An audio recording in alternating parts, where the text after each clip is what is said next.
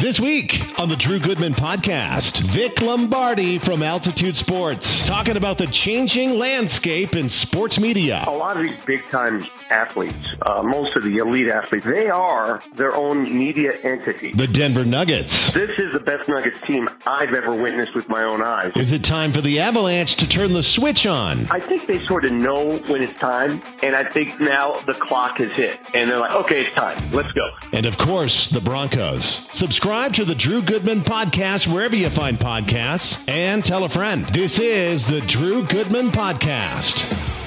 Welcome in, everybody. It's show number 185. And Vic Lombardi, as you heard, coming up uh, in a little bit. Always uh, enjoy uh, conversing with Vic and a lot to talk about because uh, Vic spends a lot of time, as you know, down at the uh, Pepsi Center, which is now Ball Arena, and you know it takes me a while to remember what the heck to call these uh, these arenas. I have that same problem. You know what? We go to San Francisco, the Giants, as in not my New York Football Giants, but the San Francisco Giants. Remember when it first opened? It was Pac Bell Park. Well, it took me you know a year and a half of going there three times a year to realize it's not Pac Bell Park anymore. They changed it to AT and T. Got used to AT and T because they were AT and T uh, Park for a long time, and now they're Oracle. And I still, that doesn't roll off my tongue yet. Oracle Park, home of the Giants. I think I, I have to look out. Truth be told, sometimes I'm like, what's the name of this place we're at when we're coming out of commercial? And I look out to dead center field, you know, the top of the scoreboard where instead of saying AT&T, now it says Oracle Park. And, and that kind of triggers um, my brain. So forgive me when I still refer to Ball Arena as the Pepsi Center. Uh, football this past weekend. Oh, as I said, we'll get to Vic in a moment. We'll talk about uh, those two teams that are that uh, one Stanley Cup champion, as you know, and the other one, uh, maybe, perhaps, potentially, could raise a banner for the first time on the basketball side. But again, we'll get to uh, to that in a little bit with um, with Vic from a football standpoint, love the NFL playoffs. We all love the NFL playoffs. Even if you're not a bettor, you love the the NFL playoffs. If you are, you probably like them even a bit uh, a bit more.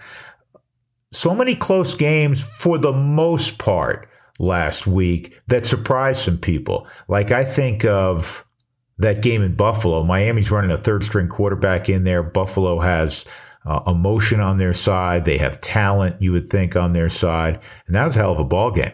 Hell of a ball game. And thank goodness that Buffalo won.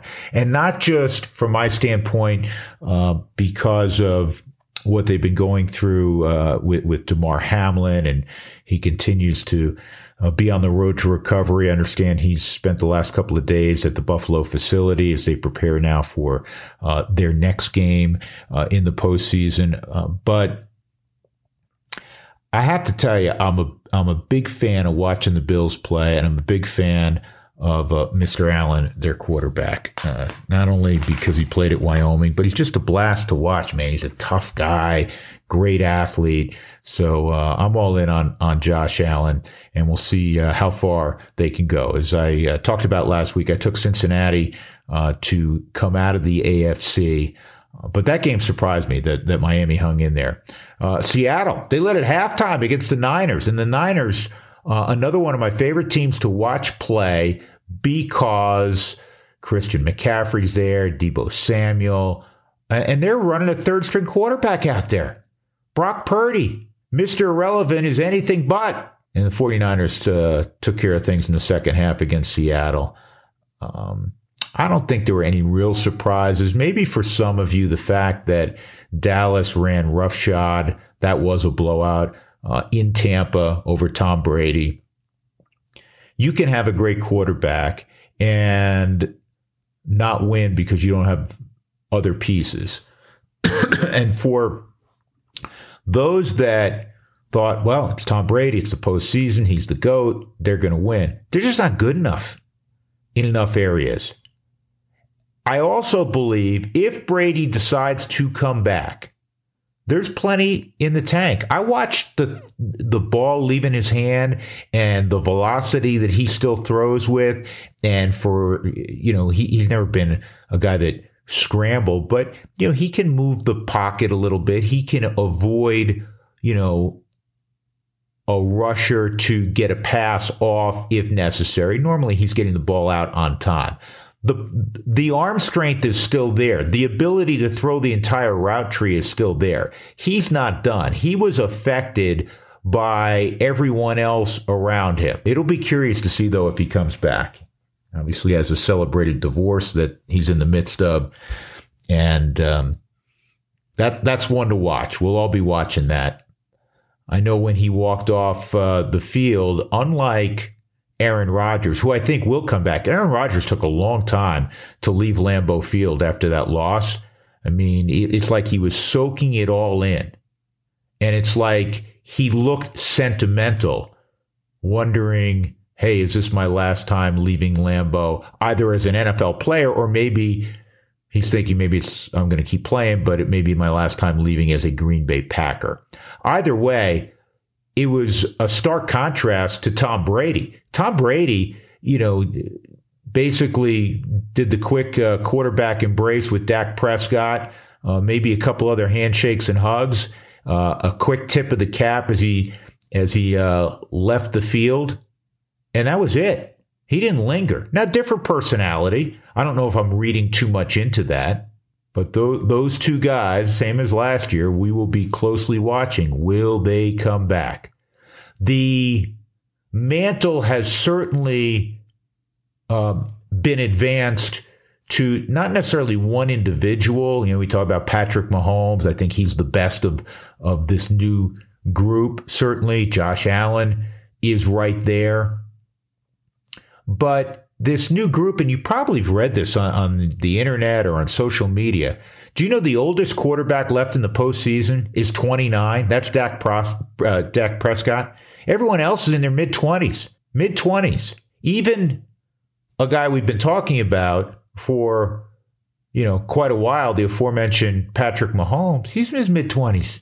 It's a younger group, and as I discussed a, a week or two ago, it's all about being a hell of an athlete. And it just makes sense. It took the NFL a long time. But remember when you were growing up and you played pickup football, you know, after school, lunchtime, whatever the heck it was? Who was the quarterback?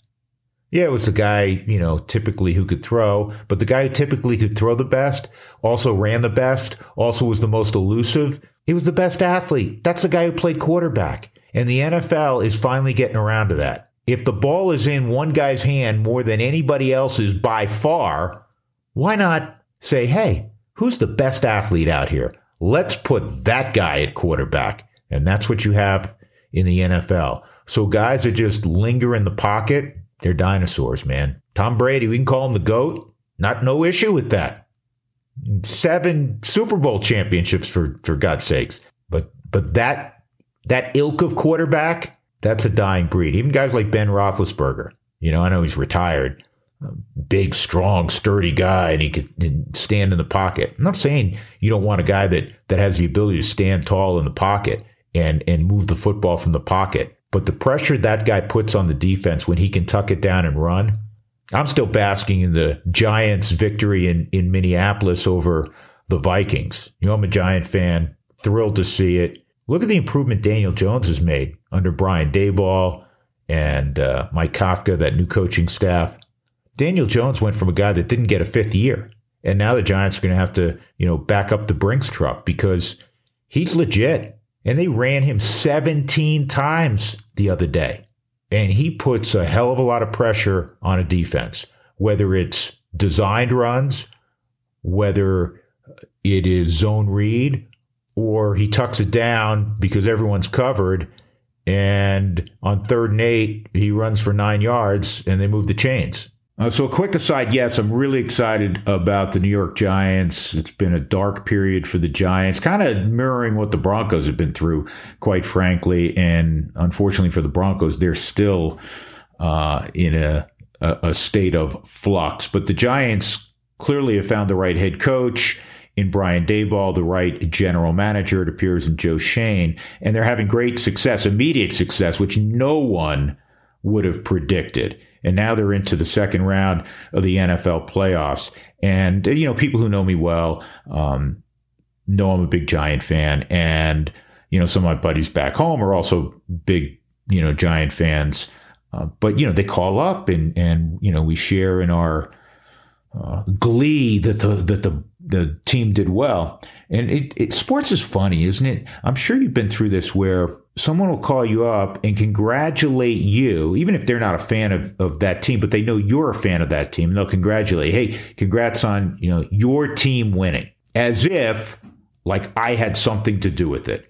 I sat on my couch and I was riveted to watching the Giants and Vikings and ultimately the Giants win that football game, and I was pumping my fist in the air.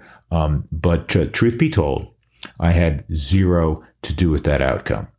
So it's, it is always funny when people will congratulate you, but they feel they're happy for you because they know you're happy. So I do, you know, I understand the psychology behind that. It was fun watching all those games uh, last weekend. Uh, the demise of the Dallas Cowboys, uh, everybody burying them a little bit premature, uh, clearly.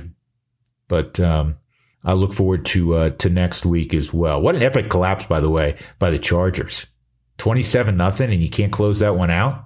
27 nothing. And Maher, the uh, the kicker for the Cowboys, I mean, everything went right for Dallas except they couldn't make an extra point. It naturally reminded me, and I'm sure many of you, of a pitcher that all of a sudden can't throw strikes and literally can't can't control the ball at all. Daniel Bard famously went through it. He overcame the yips, as it's known in baseball. You know, Steve Blass disease going way back. Rick Ankiel, you know, he was able to become a, a very good outfielder, a power hitting outfielder. But remember when he all of a sudden was thrown up halfway up the backstop?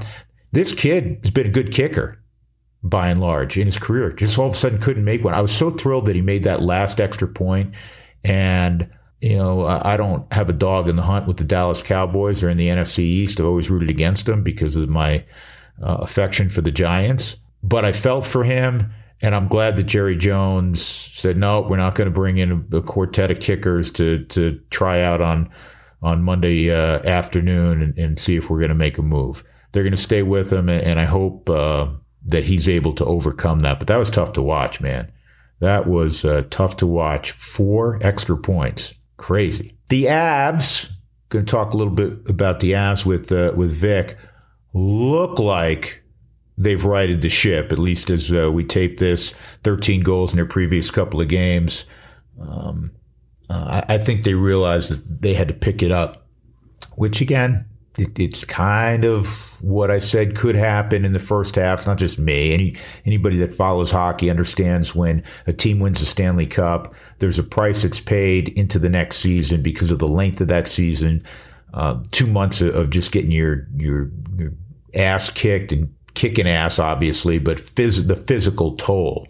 And I think that was borne out in the first half, in addition to the number of injuries. And clearly, clearly they miss Gabriel Landeskog. They miss him on the ice, his presence, his ability to stand in front of the net, take abuse, score goals on a regular basis. Um, but you're talking about one of the great leaders our city has ever seen in professional sports. And that is not an embellishment. That's not hyperbole. One of the great, great leaders in any of the major sports that Denver, Colorado has seen is Gabriel Landeskog. And when he comes back, that will uh, that will help immensely, obviously. All right, uh, Vic Lombardi is a guy that's been in our market uh, forever because he grew up here, man. He's a North Sider, as he likes to say. Went on to Notre Dame, and he's had uh, you know a marvelous broadcasting career, and he made the transition from news to altitude uh, several years ago. And just like last week's guest, Chad Brown, Vic's another guy that uh, I enjoy um, shooting the shit with. And there's always a lot to cover um, when we get together. And so, without uh, further ado, here is my conversation with Altitude's Vic Lombardi.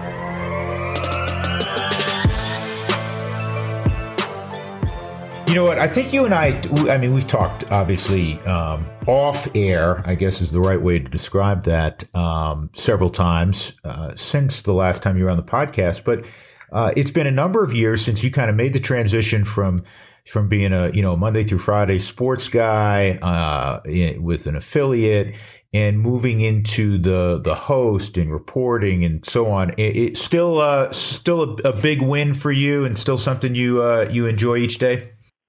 Yeah, Drew. It's funny. The the first year I made the transition in 2016 from you know local news is what I did all my life. Going up to that, I was hankering for a change. And that first year, I was like, God, I made a huge mistake. What did I do? You know, I, I missed the everyday adrenaline rush of of news and, and, and doing all that business. But now I look back at it, like, what was I thinking? This is this is awesome. There's just so much more freedom. I mean, not that local news is bad. I mean, it's just it's it's what I did for the better part of 30 years. But it's just a different different beast now. You know, to be around games. All you're doing is taking a game and providing whatever happens from that game to the audience. It's all about the game rather than the news. So it's a different beast, and I really, really like it. Yeah, it, it and that industry. Speaking of that, you know, news television has changed so dramatically, especially from a sports standpoint. Now, I would think, in addition to looking back on the other uh, tentacles to your decision, just the fact that you know sports has got a diminished role in the news because of obvious reasons it's a no brainer, right? Um, Twitter sort of changed everything. Um, I, I, I knew when, when I was doing the 10 o'clock, 5, 6, and 10 o'clock news crew, I came home one day in between newscasts and I told my son, I said, hey, you got to watch my newscast tonight. I got to show you this dunk. And he goes, you mean this dunk? And he showed it to me on his phone. He got it off YouTube. I go, oh, you already saw it? He goes, yes, that's been out all day. I, oh, okay. Well, never mind. And that's what I said. Yeah that changed everything. It's like the timeliness, the the fact that I'm saving this for the audience at ten. Well, what saving what? As soon as it happens, people have access to it. As soon as news breaks in any sport, people have access to that information. They don't need to wait for you anymore. You got to do something else when they wait for you. It's not appointment television like it used to be. That's the biggest difference. Yeah, and and for me, you know, I was always on on kind of this side of it and going way back, you know, you were always at, at the arenas when you were doing, uh, you know, sports on the news and going way back when, when Zappolo was doing it and, and the late Les Shapiro and Steve Harms and, you know, all the guys that you especially grew up watching. And I, uh, you know, w- was here. You want to be at the arena. It's about the game. It's about the Avalanche playing, the Nuggets playing, a Broncos game, a, a CU game. And, and you just seem at a distance if you're if you're kind of locked in a studio. Yeah, it's about the game, and the, the other factor that's happened too. A lot of these big time athletes, uh, most of the elite athletes, they are their own media entities. You know, like LeBron, Von Miller when he was in town. If Von Miller wanted to announce something, get the news out there, he just went to his Instagram, he went to his Twitter, he went to whatever, and the audience he had there was much larger than any audience we would have in the local business. So they don't need us as much as they used to. It used to be where the, the players needed the media to get their, their point across, to get their message. They don't need the media anymore. They are the media. It's a wonderful point because for the first time, uh, I can imagine this has ever happened Deion Sanders did not have a formal press conference after his first signing day. And you know, Vic, that that's a normal operating procedure for every school in the country, really at every level.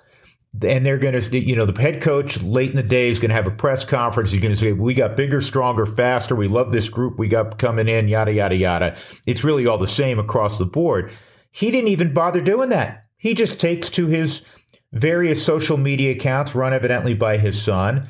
And that's it. There was no, you know, Vic Lombardi wasn't firing a question at him. Goodman wasn't up there firing a question at him. We we don't have that access to him. He doesn't need us. Yeah, and they can dictate the narrative now. The narrative is theirs because it comes from the source. Now, there's good and bad there. The true journalist in you would say, oh, you know, there's nothing objective about that. They can bend the information, bend the message however they please but it's the reality.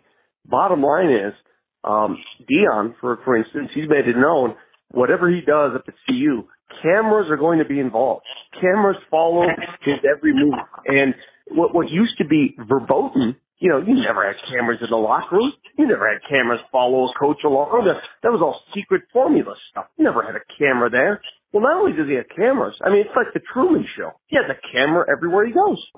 Yeah, uh, it's it's it's crazy, and you know, probably a topic for a different day. Where does it where does it leave you know sports people?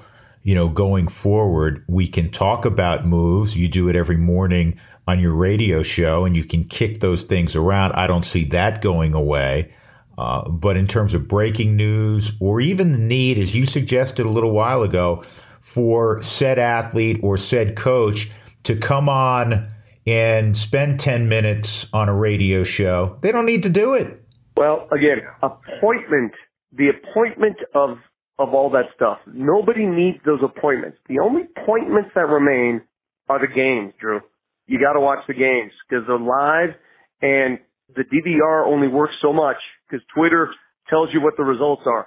That's why live sports remains the best product on television, in my opinion, because you got to watch the game and you have to see the results. Yeah, I, I have, you know, said that with my fingers crossed for, you know, fortunately being on that side of it for for a while, but uh, you know you're you're absolutely right. Hey, speaking of live sporting events, I watched you last night as we taped this. Uh, you know the Nuggets, uh, I think, being at 14 in a row at home. Uh, every night they score, you know, 120 plus at home. They had over 103 quarters of play. Before I ask you specifically about this version of the Denver Nuggets, does it and I know how much you love hoops in particular. I know you love to play hoops still. And uh, does it bother you a little bit that really the level of defensive effort put forth in the NBA may be at an all time low? It bothers me until I figure out why. Uh, I think the reason is the rules have changed so dramatically, have shifted so much from the, let's say, 80s and 90s to where they are now you can't touch a player when he's running through the lane. You can't grab a hip. You can't alter where they run, how they run.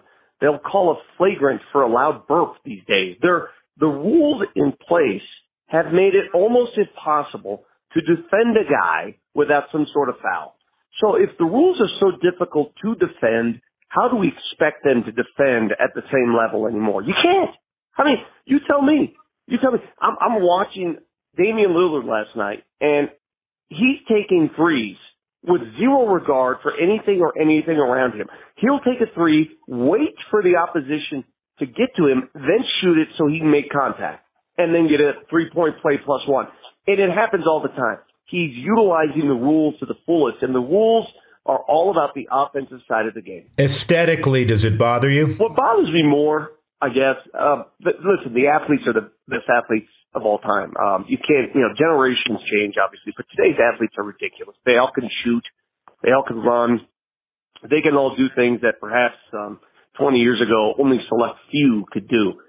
What's changed about the game is the three point shot, and it's turned it into either a three or a dunk, three or a dunk, three or a dunk.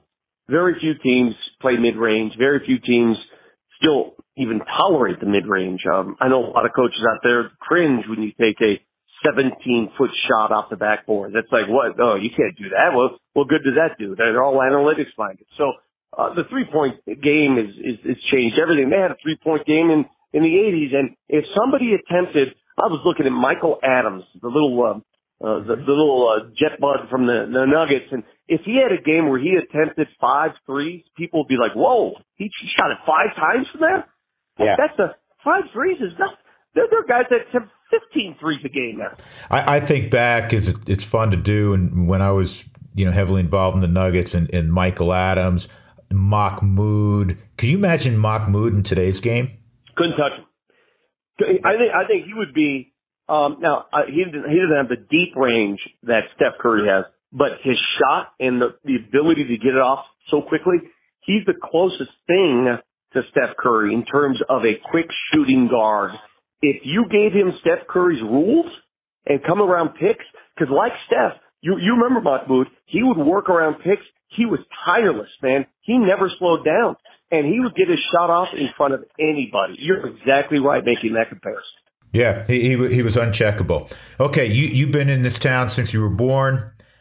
the Nuggets have never, as we know, won a championship, and quite frankly, really, you know, with with maybe one or two exceptions, been in the mix.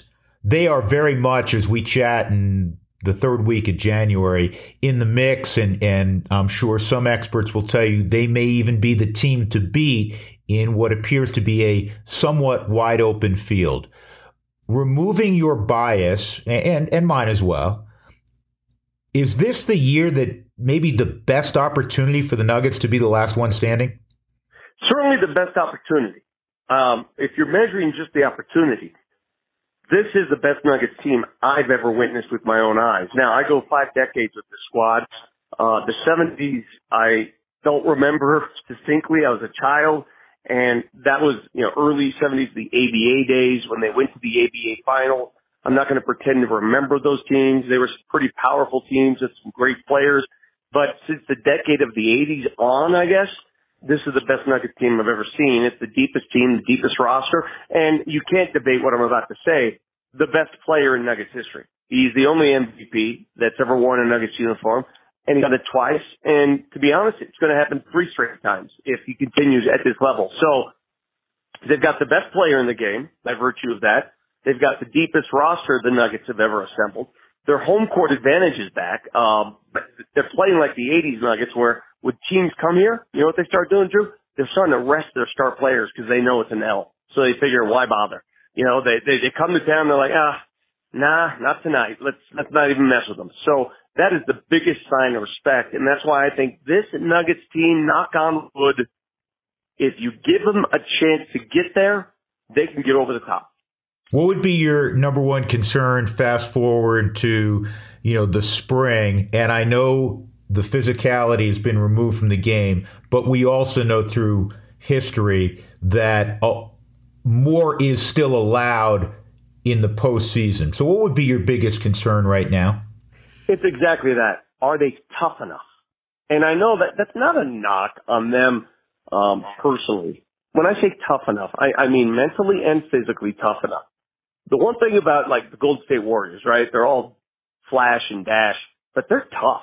There's some tough SOBs on that roster. Starts with Draymond, right? They they don't take any crap from anybody. The Nuggets need toughness, and it's something that when you get to the playoffs, you gotta hate it. You gotta hate your opponent. There's no love lost between anybody. If you want to win it all, hatred has to come into some form, and I need to see that first. That's why watching the Nuggets now, they're pretty. It's awesome. I got to see it when it really, really matters. And in the playoffs is when it matters. Yeah. And, for me, it's great to see because they're winning. Uh, but I will tell you, I go back to the aesthetics of it. And I used to, it used to bother me. Let me give you a little background. It used to bother me when I was doing the Nuggets and people would go, oh, I don't watch the NBA. Nobody plays any defense. And I'd be like, hold on a second these guys are the best players by far in the world. I'd say, yeah, I love college basketball too, and they're going to be household names in late March um, due to the tournament that you're familiar with. Guys who become household names is a better way to phrase it. And and then three or four years down the road, you'll go, hey, whatever happened to that guy at NC State or that guy at Michigan State or that guy at Kansas?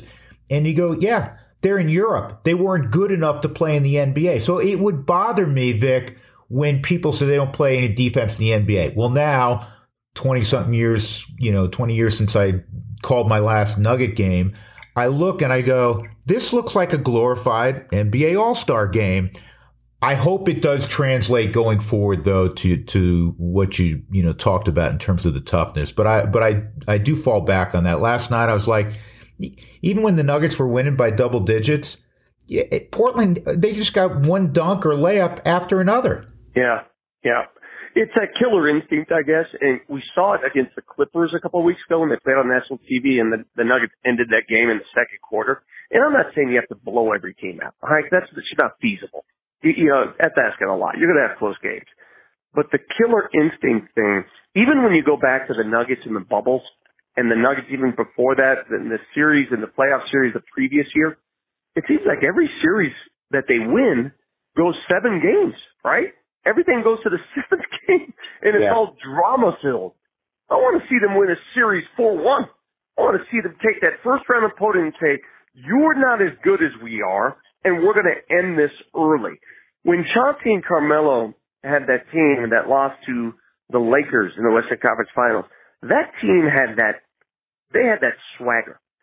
They didn't have the talent this team has. This team is more talented. It's deeper, better roster. But they had the swagger.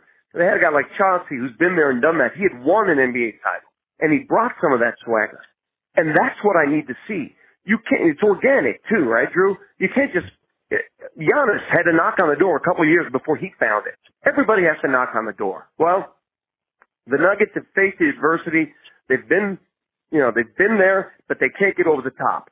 Let's see if this team is mentally tough enough to break through. And and you said appropriately, Jokic should be the MVP again. If this continues, he should be the MVP again. And what what will be frustrating, you know, we, we live in the mountain time zone and people say, well, he won it the last two years. That's irrelevant. It's based on what he's doing this year. And you can talk about Luka, uh, Ja Morant's having a, you know, fabulous year. He's a highlight reel, you know, er, every night. But the guy who has had the biggest impact on his team, who also happens to be one of the best teams in the NBA, and this is night to night, and they're a different club without him. To me, it is it's Jokic. It's not, and and it's I don't want to say it's not particularly close, but I think he's moved out in front again. Well, I think the one stat that I think voters and fans in general do not give enough credit to and don't take into account. Forget points. Everybody's in love with points, fascinated by points. Everybody loves the triple double, which is a great stat, and Joker provides a bunch of them but the efficiency with which he scores and plays. Last night, in this particular game against Portland, he had 36 points on 14 shots. All right, I, I'm going to repeat that. He had 36 points on 14 shots. He was 13 of 14. He missed one shot. It was to beat the buzzer. He had to he had, he had to force it up, right? Yes, it was a forced three at the end of a shot clock. I mean, how many if any other superstar in this league shot with that kind of efficiency, people will be gaga over it. One of the things that makes Joker hard to sell on the public is that he doesn't trumpet the fact he's so good. He's not a me guy. He never has been. When he hit that game winner to beat Orlando, it was so funny because it was so Joker, right? He hits it, and the first thing he does, his first instinct is to run back in case Orlando threw a deep pass. His first instinct was to go play defense. It wasn't to you know, grab his shirt and throw his name up there or flash some sign to the stands or, or it's all about me, look at me. It's never about him.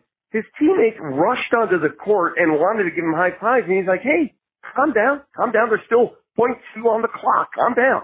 And it's just so typical of his personality and so atypical of what the NBA's become, an individual sport within a team format. More from Drew and Vic Lombardi from Altitude Sports right after this. STIHL Power Tools, they are simply the best. That's S T I H L. And uh, go to your STIHL dealer for any sort of assistance on any sort of tool that you think is going to help you in your yard, uh, on your ranch, wherever it may be. That's S T I H L. There are more than 10,000 STIHL dealers around the country, so you have one right in your neck of the woods. Uh, STIHLUSA.com is where you're going to find all of the tools that you can peruse uh, online and then you can head down to your local dealer. They're the legendary outdoor power equipment. And uh, again, it's easy to get your hands on the tools you need to build your backyard getaway or just maintain your lawn. Buy products online at STIHLUSA.com and they'll be ready for you to pick up at your local dealer. Once again, that's STIHL, S-T-I-H-L, STIHLUSA.com, STIHLdealers.com. Got a cup of Boyer's coffee going right now. Love my Boyer's coffee. Uh, Rocky Mountain Thunder, my choice for today. I told you uh, last week just had a delivery to the house, so I'm uh, stocked up for the next uh, few weeks. You can do the same. I'm a K Cup guy. Have it delivered right to your home. It's the easiest way to do it. They do have uh, plenty of Boyer's product at your local grocer as well. But if you go to their website, boyerscoffee.com, uh, you'll get to uh, shop all of your not only favorite flavors, but new ones that they have out. And you also see some of the promotions they have going. And there's other neat product also uh, if you're in the gift giving mood. So that's uh, BoyersCoffee.com. BoyersCoffee.com. Been brewing great coffee in these parts since 1965. Now back to Drew and Vic. All right, the other tenant in the building, the Stanley Cup champion Avalanche. Uh, I kind of thought, and this is not revelatory, that they would struggle the first half. Uh, not struggle, they'd just be you know, run of the mill, solid, maybe upper middle class first half um, because, you know, shortened off season. They had significant injuries and then they kind of get their mojo in, in, in mid January, which would have coincided with the return we had thought, uh, you know, of their captain and Gabriel Landeskog. Landeskog, we know, is going to be out for you know an additional period of time. I know Nichushkin has come back. They they finally look like the Avs of last year, scoring as we tape it, uh, and I know. Uh, they, they played tonight, but they scored 13 goals in their last uh, two games, both wins, which were much needed. Have they turned that corner in your mind, Vic? You're down there every day. I think the corner will be turned when it has to be. You know, um, hockey remains one of those desperation sports where there's no more dangerous team than a desperate team. You know how that saying goes, yeah. especially in the love, playoffs. Love, love that cliche. We got to play desperate yeah. tonight. Yeah, exactly. So I think they sort of know when it's time, and I think now the clock has hit, and they're like, okay, it's time. Let's go. Now, two things were working against the Avalanche going into the season. Number one was the fact that they sacrificed a lot to win a Stanley Cup. Uh, you know hockey better than most, and you don't just sacrifice time. It's not about the season being long. You you literally sacrifice your body. I mean, you you give up you give up a pound of flesh to win that cup. You feel it, and it sometimes it carries over into the following year. And for the Avs, with the injuries, it has. The reason Gabriel Landeskog is not playing is because he sacrificed his body to finish in the Stanley Cup Finals. The reason Darren Helm has been in and out is because he sacrificed his body. Nichushkin, right? He's only played in select games this year. He played on one leg in the finals. You sacrifice everything to hoist the cup, and it costs you sometimes the following year. And that's exactly what we're seeing out of the Avalanche. Now, will they come together in time? We'll see. They're doing it so far. Uh, Gabriel may not be back until the playoffs. And, and that's scary. It's a scary proposition knowing that your captain, who they miss tremendously, may not be back until late March, April. Um, but it's a chance they took. And if I gave you the deal last year, if I said, hey, will you take the Stanley Cup and perhaps have like 10 guys injured most of the season? Everybody would say, of course we would. And that's what's happening. Yeah, you definitely sign up for that. And, and you do hope it comes together at the right time. Signs of it, especially offensively, uh, the last couple of games. Moving on to um, the Broncos and the head coach search, something you talk about on a daily basis on your radio show uh, in the morning. Let me let me begin here, Vic.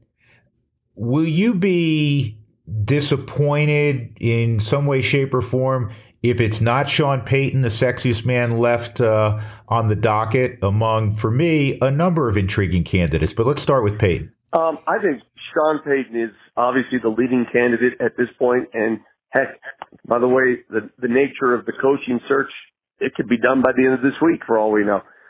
All I ask for is this, and and and I don't know if you agree with me because I've heard different. I need somebody who's done it before. I just we've we've the last three coaches, fine men, fine coordinators, fine football coaches, but on game day they'd never been there before. They'd never managed a game. They'd never managed a team on game day. I need someone who won't be new to that. I think that's very important to this team and to where it's been. So whoever it is, if it's not Sean Payton, who I think is obviously the favorite coming in, it, Dan Quinn, say what you want, he's been there. He was there when they blew a 28-3 lead in the Super Bowl for Atlanta. But at least he's been there. You have to feel the effects of a game. You have to understand how hard it is to manage a game and manage a team in those circumstances. And if you don't have that checked off your resume, you're basically telling everybody, well, I'm going to need an audition. Here. I'm going to need a rehearsal for the entire season to get that done. I would agree with you, and I, I've said this on the podcast that some of the coaches that are really worthy candidates, first time coaches, Coach Evero, for one, who's on their staff right now, uh, in time probably will be wonderful head coaches, but they're all going to be hurt by the failure, if you will, of the of the three predecessors who, as you suggest, had never been a head coach um, prior. Now, having said that, there with Payton, you're going to have to give up something, and it's going to be a number one pick. And the Broncos, you know, in the Chubb deal get a number one pick, but they don't have a lot of draft capital, and they do have significant needs still moving forward. There are other guys that can be leader of men. We know that. And so that's why I kind of hedge my bet a little bit on is Payton worth it knowing that you're going to have to give New Orleans uh, something or or a couple of somethings that are pretty significant? Well, I, I've got other concerns about Payton beyond uh, the compensation because the way I look at it, Drew, you just said it. Bradley Chubb is essentially the compensation. You gave up Bradley Chubb, who had his issues in Miami when he went there. And if you told me I'll trade you Bradley Chubb for Sean Payton on a six year deal, I'll take that all day, any day. Because you get, again, you get a guy who's been there. And I think a coach over six years will have a deeper impact than somebody picked in the late twenties where it's a gamble. It's a gamble. I don't care who you are, what team you are, what's, how good you are at scouting these guys. It's always a gamble in the NFL draft. So give me a coach with some semblance of order uh, who's been there over any player, unless that player is Andrew Luck or somebody of that ilk who you know can't miss. Now, when you're drafting in the high 20s, there's no such thing as can't miss. What are your reservations about Payton? I guess the reservations come with this. What does he want? What is he in this for legacy? Is he what what does he want out of this job? Um, I, every coach has ego. Uh, that's part of the, and that doesn't bother me, right? Humans have egos. Every coach has ego, but is he in this, uh, to win as many games? Do it, you know, hey, look at me, I can coach, or does he want all personnel decisions? Because some part of me says he does. Why would he take any job unless he has a, a say in who plays? And, you know, he wants an offensive line that suits his style, his system. He wants a running back that suits his system. Why would he go work for a place where he can't make those choices. And when you give up all that authority to the coach, sometimes it's great. Sometimes it, it leads you down a road that is a dead end if those choices aren't made correctly. And coaches, that's a lot on your plate. Mike Shanahan found out firsthand here. As great a coach as Mike Shanahan was, we all know that. He had a ton on his plate late in his career as the Broncos head coach. Personnel versus coaching. It's hard to do both jobs. You have to have a great confidant along the way to help you do that. And if you don't have that confidant, if you don't have that right hand man, it's difficult to get through. One of my favorite all time lines in the NFL about wearing both of those hats goes to a guy that I, from afar, very fond of because he coaches, you know, the the team I've always followed in the New York Football Giants. Now it's Bill Parcells who famously said, "Vic, um, if you're going to ask me to cook the meal, allow me to shop for the groceries." Yep. Yep. Yep. And, and you know what? I can't blame coaches for thinking that way, especially if they have specific systems that they want to entertain and employ. I don't blame them one bit. So just, I'd be very curious to hear what was uh, said during the interview with Sean Payton. And I just wonder if he was interviewing the Broncos more than the other way around. You know, like, what can you give me? What, what responsibility can I take on? And I, I think that that interview would speak volumes about what they think about him.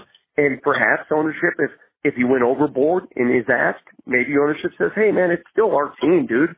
Uh, we'll go elsewhere." So I'm anxious to find out. Yeah, and I think that's uh, a correct appraisal.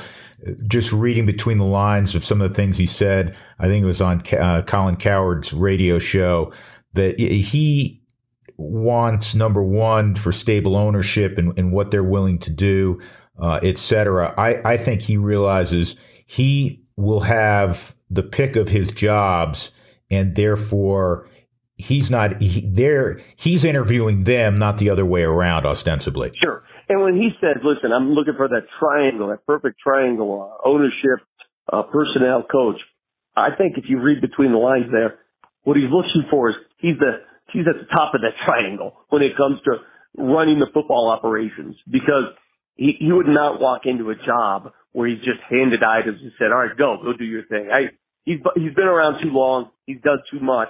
He, he's not Nathaniel Hackett who was handed a job and said, okay, here's your first opportunity. You go run with it. He has the, uh, the resume to, to ask for more. I mean, that's just, that's just life. That's, that's what he can do and he's going to do it. Yeah, very quickly. Who second and third choice? Yeah, you, the next two guys on the list for you would be. I would go with Dan Quinn second again, going back to been there and done that. And after Dan, I don't know. I honestly, it's after that, it's I would have to sit down and look at some of these other guys who have had some head coaching experience. Raheem Morris has had some. I would have to look at guys. You have to have called and managed the game. To me, that is the ultimate requirement. If you cannot check that off your list, then I cannot hire you as a head coach. Again, Evero is brilliant, phenomenal. I have to see you manage a game first. Sorry.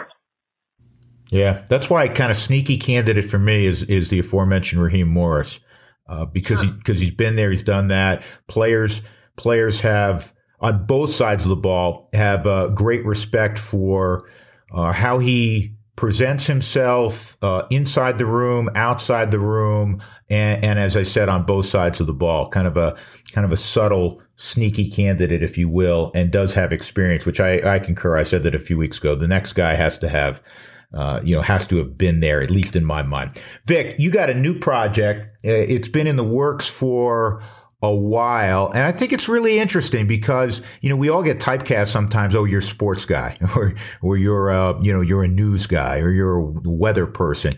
Uh, but, but you've had this idea for a new podcast, which just launched where as a native son, you are talking to prominent people in the community. Talk, talk about the genesis of this.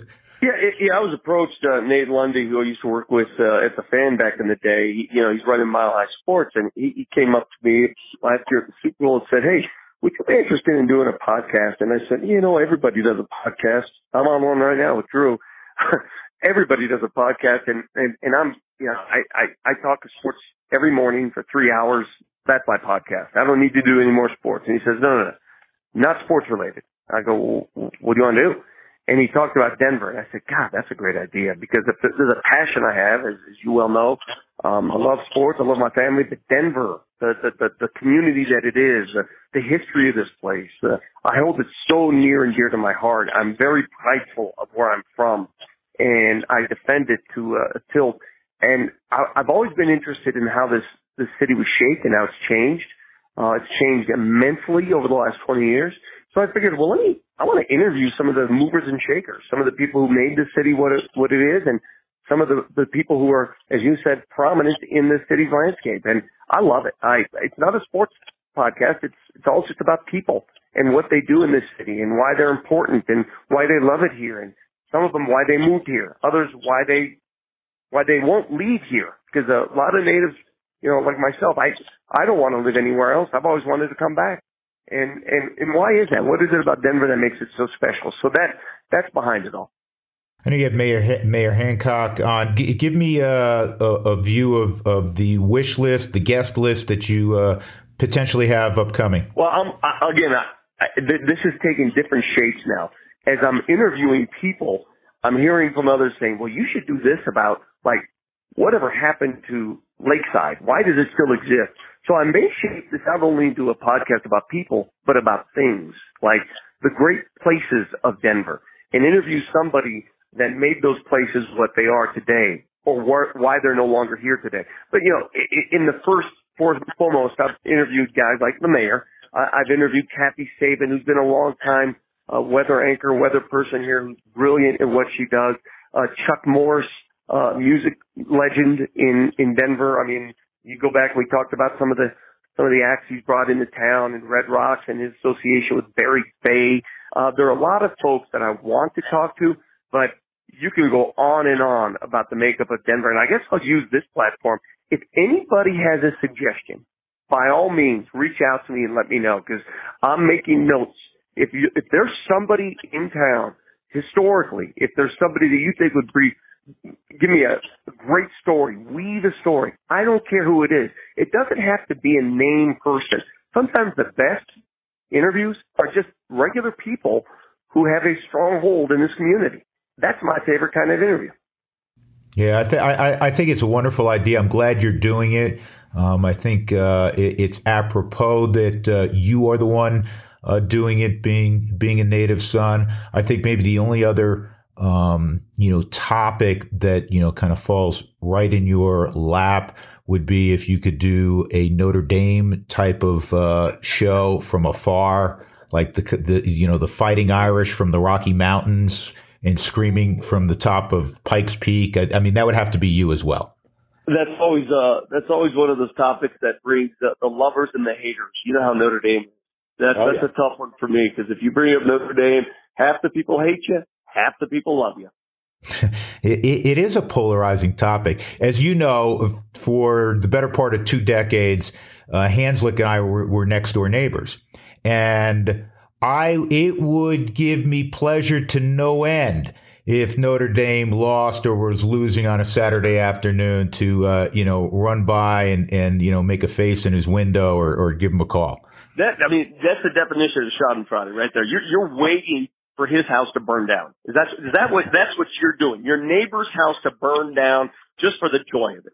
Yeah, but you know what? I will tell I'll tell you this that I'm a huge Marcus Freeman fan. I love that guy. I don't know him, never met him. Just you know, we we we kind of glean our you know, opinions based on social media and interviews and, and so on. But I'm a big Marcus Freeman fan. So, you know what? Uh, the, the Golden Domers, they can go win on Saturday afternoon now. Thank you. We, we've won one over. One about uh, three billion to go. Yeah, yeah. You listen. Nobody's going to feel sorry for the Golden Domers. You know that. Yeah. Hey, Vic, always a pleasure, man. Um, continued success, great success. Uh, I wish you great success with with the new endeavor. I mean, I, I was hoping you'd get out, get off your ass and do something um, with all of your idle time, and fortunately, you're going to fill some of that up now. So, uh, kudos to you, man. Drew, you're the best. You know how much respect I have for you and what you do. So I appreciate the uh, time and the platform. And again, and anybody who's listening, if you have ideas for my pod, uh, people or places, please reach out to me. You can reach me via Twitter. Awesome. Awesome. I will talk to you soon, my friend. Stay well. Take care, Drew. Big thanks again to Vic. The Nuggets, man, they're intriguing. And and it, it's exciting to watch them. There are some teams that don't do a lot for me in, in, in, the NBA that, that may win, but the Nuggets do share the ball. And I think basketball at its prettiest is when a lot of guys touch the basketball. And the NBA devolves sometimes to, you know, isolation and, you know, high pick and roll and just watching one guy play. And I do understand that because these guys are so gifted and so difficult to cover that letting a guy isolate and go one on one is really not a bad thing because most of these guys are uncheckable. But the Nuggets do it differently. Not not saying that you don't see Murray break a guy down or, or a Michael Porter um, on occasion, but so often, as we know, the offense runs through Nikola Jokic, and guys touch it and you see tap passes and you see, you know, three or four quick passes and a guy wide open. And that to me is aesthetically pleasing. It's how the game, um, I don't, I don't want to say it's just meant to be played because there are a lot of ways to score the basketball. Um, but again, it is, I think, more fun to watch that. It's why so many people who like basketball always say, oh, college game's better. You know, everybody touches the basketball. Um, these are the best basketball players in the world by far. You heard me talking to Vic about that. Um, I, I, do think that defense is completely out the door, uh, but I'm excited about the prospects for the Nuggets. I mean, this clearly for me, given how talented they are, given that they have the best player in the league, and also the fact that there's not that one team out there like Golden State has been frequently over the last several years that you say, well, they're really, you know, the Nuggets are really good, but they they're not better than Golden State, or they're not better than you know the Lakers. Well, there, there is no team out there that you that you say, man, uh, they got to take a backseat to that team. And that's why it's exciting. And that's why it'll be really intriguing to watch in the final few months of the regular season, but most importantly, as we embark on the playoffs in the spring. That'll do it for this edition of the Drew Goodman podcast. Thanks for always, uh, thanks always for listening and uh, spreading the word. Um, and um, I'm thinking about this, man. Next week, we're hunting the end of January into February. Pitchers and catchers report on February 15th. Yeah, we're going to be talking ball coming up, as in uh, hardball, which uh, is fun. It's, it's getting close to that time. Y'all take care. Talk to you in seven days. Stay well.